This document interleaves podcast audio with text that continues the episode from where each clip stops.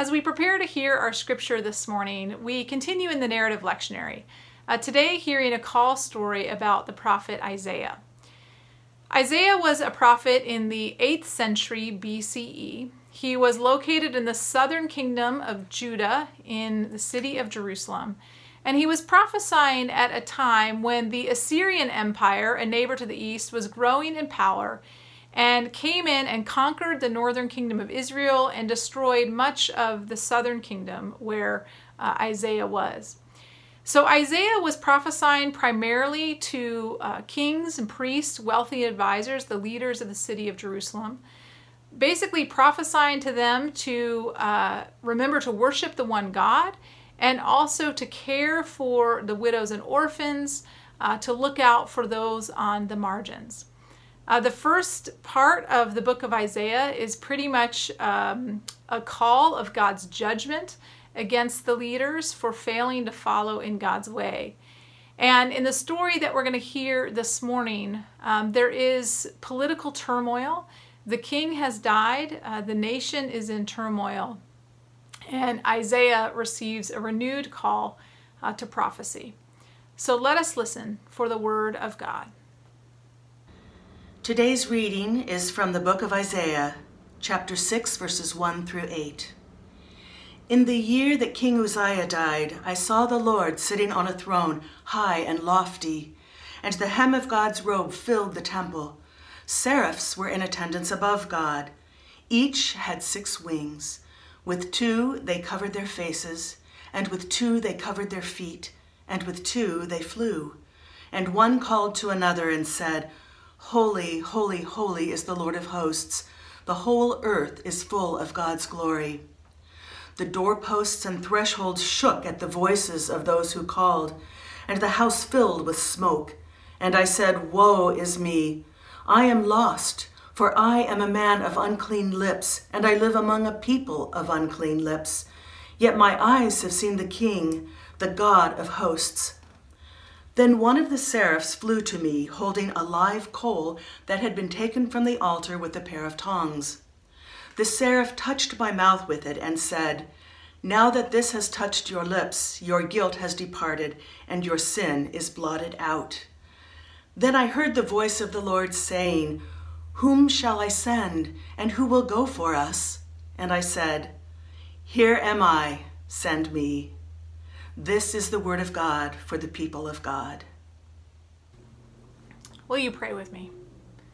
Gracious God, may the words of my mouth and the meditations of all of our hearts be pleasing in your sight, O God, our rock and our Redeemer. Amen.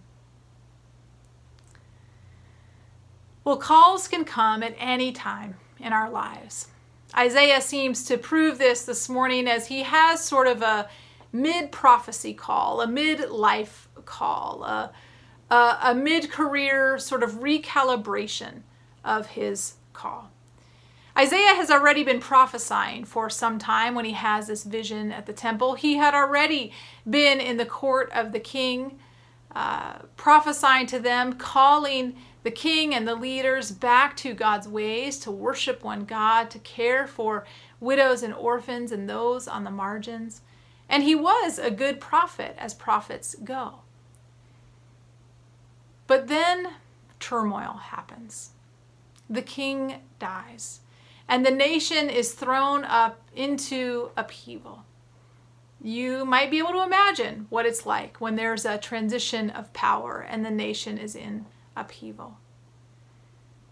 The people are worried about royal succession and stability. They're worried about the growing power of the Assyrian Empire, which is growing in might and power and weaponry and seems like a formidable foe.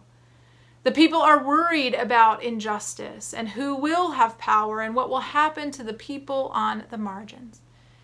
And so in it's this it's in this context that Isaiah gets this renewed call.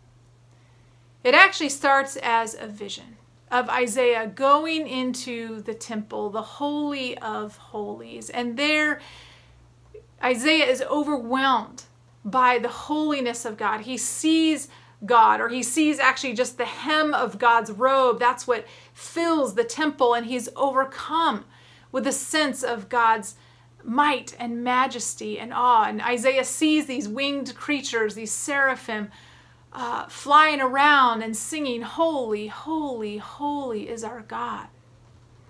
For Isaiah, the vision is almost too much to take in. It's too big, it's too powerful and awesome. It's a moment when he realizes just how big God is and how small he is.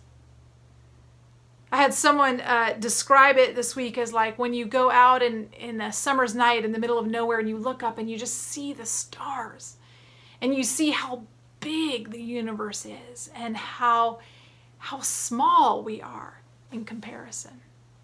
And so Isaiah is both uh, awe induced and sobered in this experience. And he seems to wonder all of a sudden, what am I doing? He says, Woe is me, I'm a man of unclean lips, among a people of unclean lips. In other words, I'm not worthy of this call. I shouldn't be here. I can't be in this presence. This is beyond my job description. I wonder if you've ever felt this way. Like you've ever been called to a task such as much bigger than what you thought, and you wonder, Who am I? What am I doing? If so, you're in some good company because there is story after story in Scripture of prophets who initially are like, No way, I can't do this. There's Moses who, when God calls, comes and, and calls and says, Come, let me uh, help me get the people out of Egypt. And Moses is like, No, God, I can't do this. I stutter. Could you just send my brother Aaron instead? There's Jeremiah who's called to prophesy. And uh, when he gets the call, Jeremiah says, But God, I'm too young. Surely I'm not made for this. Even Mary, the mother of Jesus, when the angel Gabriel comes to her and says she will bear God's son, she says, How can this be? I am but a young girl. All of them seemingly ill equipped, all of them quick to discount themselves, all of them a bit fearful for the task to which they are being called, and yet God still calls them. And not only that, but God equips them. In Isaiah's vision, a seraph, one of those attendant beings, uh, goes to the altar and gets a coal and bring it, brings it to Isaiah and puts it on his lips. Kind of that refining fire, that purifying fire. And the seraph says, Your guilt is departed, your sin is blotted out. In other words, your lips are made new in God's presence so you can go out and speak. Whatever fears or insecurities or guilt or worries were holding Isaiah back, God removes it and basically says, But I still call you. I still need you. Whom shall I send? And Isaiah responds, Here I am, send me. It's a difficult thing to recognize our unworthiness or our inadequacies and yet still step into the task at hand. And yet, I think that is what God is inviting from us, especially in this moment of just transition and upheaval in our world. I've been thinking about this for myself as I have had a lot of experiences of this lately. Uh, even just in the last couple weeks, um, about two weeks ago, I led Respond to Racism, and I had been asked about a month ago to lead the group to f- help focus on self-care. And I thought, well, sure, you know, I can, I can do that. I know about self-care. I can hold space. And then uh, they said, well, actually, it's going to be the night before the election. And I thought, well, that's a little weighted, but okay, sure, I can still do self care and I can, I can do that. And then as I was meeting with the leadership, um, most of whom are people of color, I realized as we were talking that we had some different ideas about um, what self care might feel like or what it might entail. And um, as I listened, I, I began to, to just wonder. And so, as any good researcher, I kind of went home and I began to Google like self care and racism. and who knew my whole world opened up? Did you know that there are entire conferences um, that address how to decolonize self care from white supremacy? Because I didn't know that. Did you know that there are whole websites devoted to self care and racialized stress? Basically, uh, how to help people of color just navigate daily life in America today? Because I'm sad to say I didn't know that either. And as I began to look at all of this and read, I had this sort of Isaiah in the temple moment of like, woe is me. I am a person of unclean lips. I am uh, a bit ignorant here. I have a lot to learn. And I don't think I am up for this task. And it was that sense of realizing how big and sacred something else is and how small and sort of inconsequential I. Well, fortunately, me uh, for me, I have a lot of great colleagues and friends and people that came alongside me uh, in my time of preparation to uh, say, yeah, you actually do. You have you have some things to learn, but that's okay. You are also equipped for this task, and God will equip you, and God will be with you, and uh, we are here with you too. It reminds me of a quote that I used to have pinned over my desk. Clearly, I need to get back out, which says, uh, God does not call the equipped, God equips the called. And I just love it because it's a reminder that God calls us, whether we like it or not. And that even in the midst of our weakness, even when we think we are not up to the task, God calls us to serve and to speak and to share God's love and message in the world. Well, friends, we are also in a time of deep transition and upheaval and change individually and collectively as we face the political divisions, pandemic, systemic racism and white supremacy, climate change, and the very real injustices of the world. And I think God may be giving many of us a midlife um, vision change, a recalibration that we are having not just as individuals, but even as a church, where we realize maybe a new part of our call, a new way to be the church. And, and the task at hand may feel really big. There may be ways that we feel really small. And yet, in the midst of it is our God calling us and equipping us and asking us, Whom shall I send? Who will go for me? My sense is that God is calling us into this time with whatever gifts we've been given, whatever platforms we've been giving, passions we've been giving, to step into this moment, to be God's voice and hands and hearts, to be the body of Christ, to be the church in the world which means every single gift is needed, no matter how small we think it is, no matter how insignificant or inadequate or inconsequential. God longs for us to say, Here I am, send me. I can see this happening all around us, even now. All I have to do is sort of look back at the last year to see the way this is unfolding in our very in front of my very own eyes. I mean, who would have known that a year ago we would be here now? Uh, nine months into a pandemic, having our church closed, doing so much of our life online. And yet, in the past year, we have had people show up and uh, share gifts and help us learn how to be a church in the midst of a pandemic. I think about uh, a couple, Sarah and Marilis, who who have uh, come in the last year or so and who run their own video production company. And so when we had to come online, here were people that knew how to help us do it, who were willing to give us tips and help not just our church, but the whole conference on how do you video and how do you make this work. I think about uh, Jim, our resident epidemiologist who used to work for the CDC. What are the odds of having someone like that in the congregation who can step up and be part of our COVID team and spend time with us and help answer our questions as he did last week for a while about uh, all our COVID concerns?